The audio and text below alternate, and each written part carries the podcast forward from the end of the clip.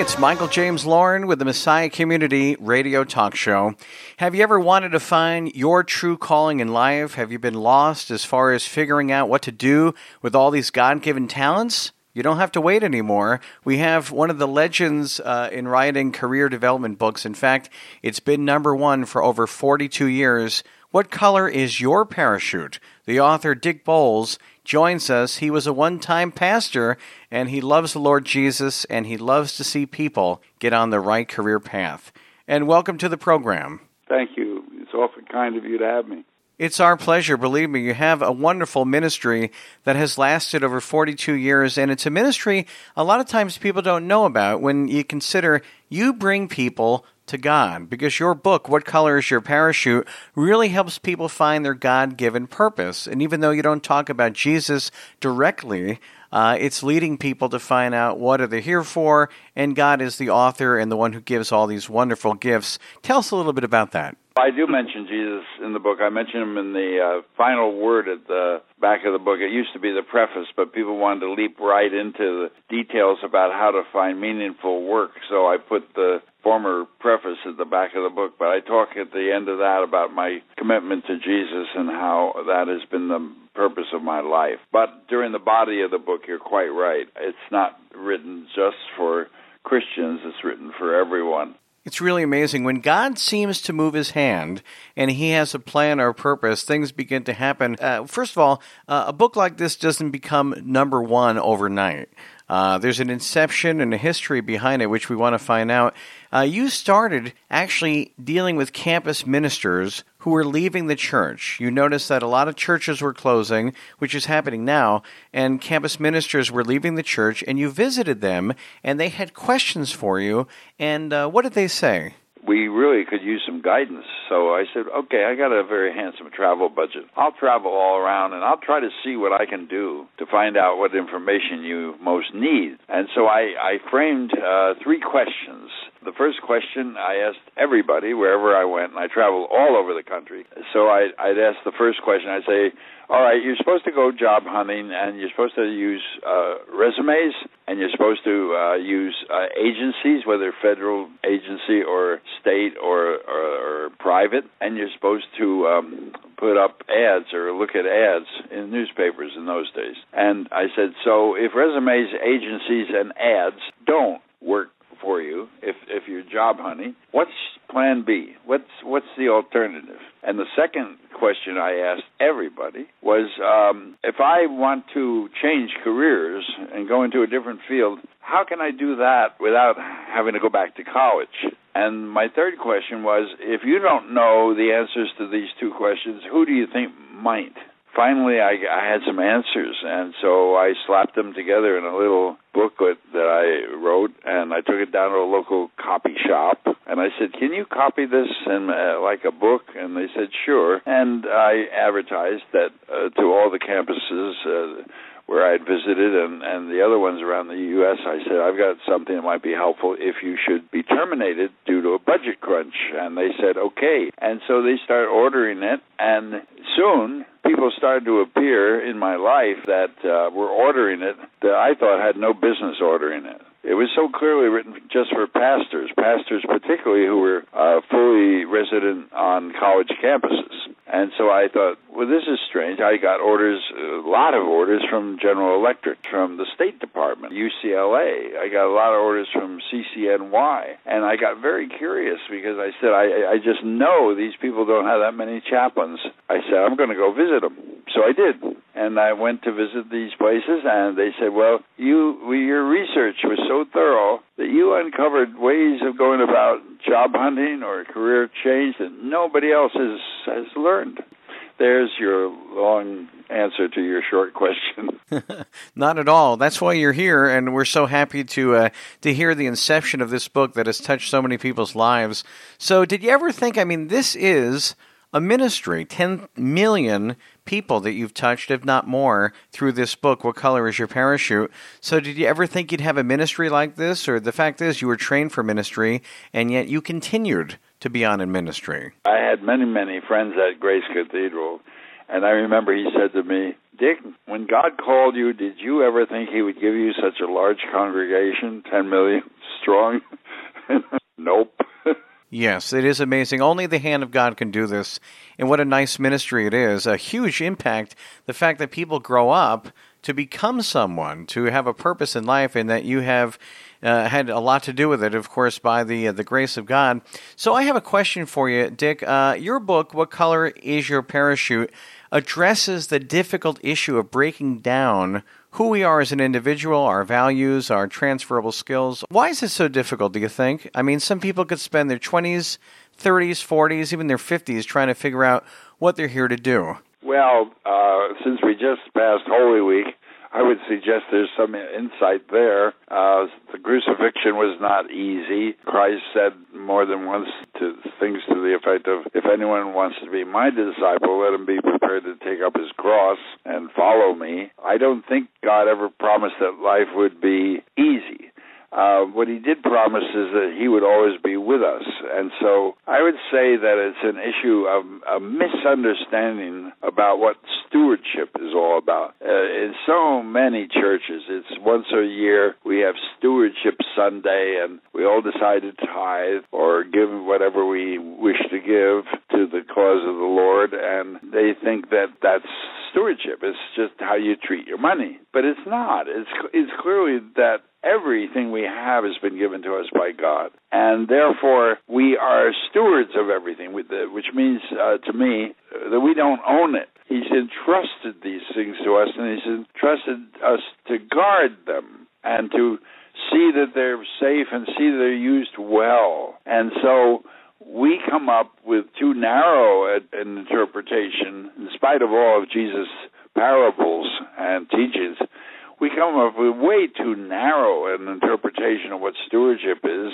We assume it's just about our money and not about our talents, not about our brain, not about uh, what we are able to do well and uh, help our fellow men. So uh, until we broaden the kinds of teachings in the church, that stewardship is a far deeper and wider subject than we traditionally think of it as, uh, people are always going to have problems because they're not prepared for this. They're not prepared for the idea that oh, I'm a steward. That means to use Jesus' parable, you know, you get you you become in charge of the whole land or the whole vineyard. Uh, you have to work hard to see that it's taken care of and well used, and nobody ever promised that would be easy. Yes, it's not easy. I can talk from experience. I know that others can as well, finding out your calling in life.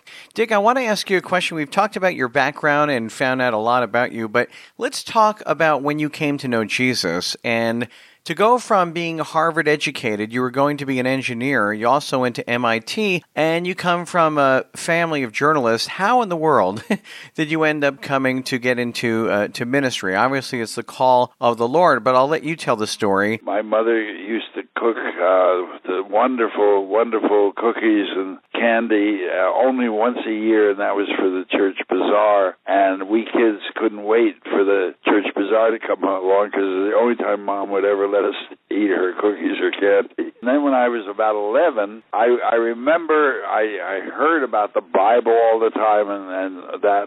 And uh, fortunately, as a steward, God gave me a very good brain. And so I said to myself, I remember clearly, I don't want to just talk about the Bible. I want to know what's in it. So I sat down and over a period of several months, I read the whole Bible I, when I was 11. I read it from cover to cover, and I I just felt, you know, I wanted my life to be to belong to Christ. And then, of course, when I joined InterVarsity Christian Fellowship, which was uh, was it is a very evangelical uh, organization on college campuses, then they helped me to understand and interpret what all my life had been about. But I don't remember a moment when I didn't belong to Christ, and I knew all their formulation about, you know, come to the altar and give your life to Christ. And in fact, I was a counselor at a Billy Graham crusade in 1957 in Madison Square Garden. So I understood all that very, very thoroughly. But it's it's very odd when you never feel like you ever were not with Christ and you ever uh, chose not to live His life. And and the fact that uh, when I heard about the shortage of ministers and the closing of these churches, I was aghast. And I I went home and talked to my ministers I mentioned, and I said, John, I'm just, this is the screwiest society I've ever been in. I mean, it values engineers, but it doesn't value churches. And I want my life to make a difference. And so I didn't hesitate to offer myself for the ministry. I'd led a whole life preparing myself for when a decision came down to the bone, I would always opt for Christ and never for anything else. That's beautiful. I love the way you describe that. And how do you continue to see your book as a ministry and and not just a book? Because people will write and tell me not only that they found work, but many times they'll say that they had found Christ uh, as a result of reading my book and so on. So I started to joke about it, and I said, clearly the Holy Spirit is using this book. Clearly the Holy Spirit works through this book. I said, what this book essentially is is a book of hope masquerading as a job hunt manual. And that's my take on it. I really feel like the God comes through to people through the book, uh, and not in anything like the way He does through the Bible, but in a, a much diminished and much fainter shadow of all that. The book has been extraordinarily blessed and has served as a blessing to people. Yes, and what an understatement that is. Uh, Dick Bolles joins us. He's the author of What Color is Your Parachute? This very important book being for job hunters and career changers, and it's been uh, number one for over 42 years. And uh, people who are going through a bit of a deficit in finding out what they want to do for a living, or just trying to find out how to make that career change, uh, this book would be for you. Now, let's talk about uh, something interesting. Your mother made scrambled eggs. You noticed something about this in meditating about that, uh, about integrity. What can we learn from integrity based on your mother's scrambled eggs? My mother made the best scrambled eggs in the world, and I couldn't figure out what she did.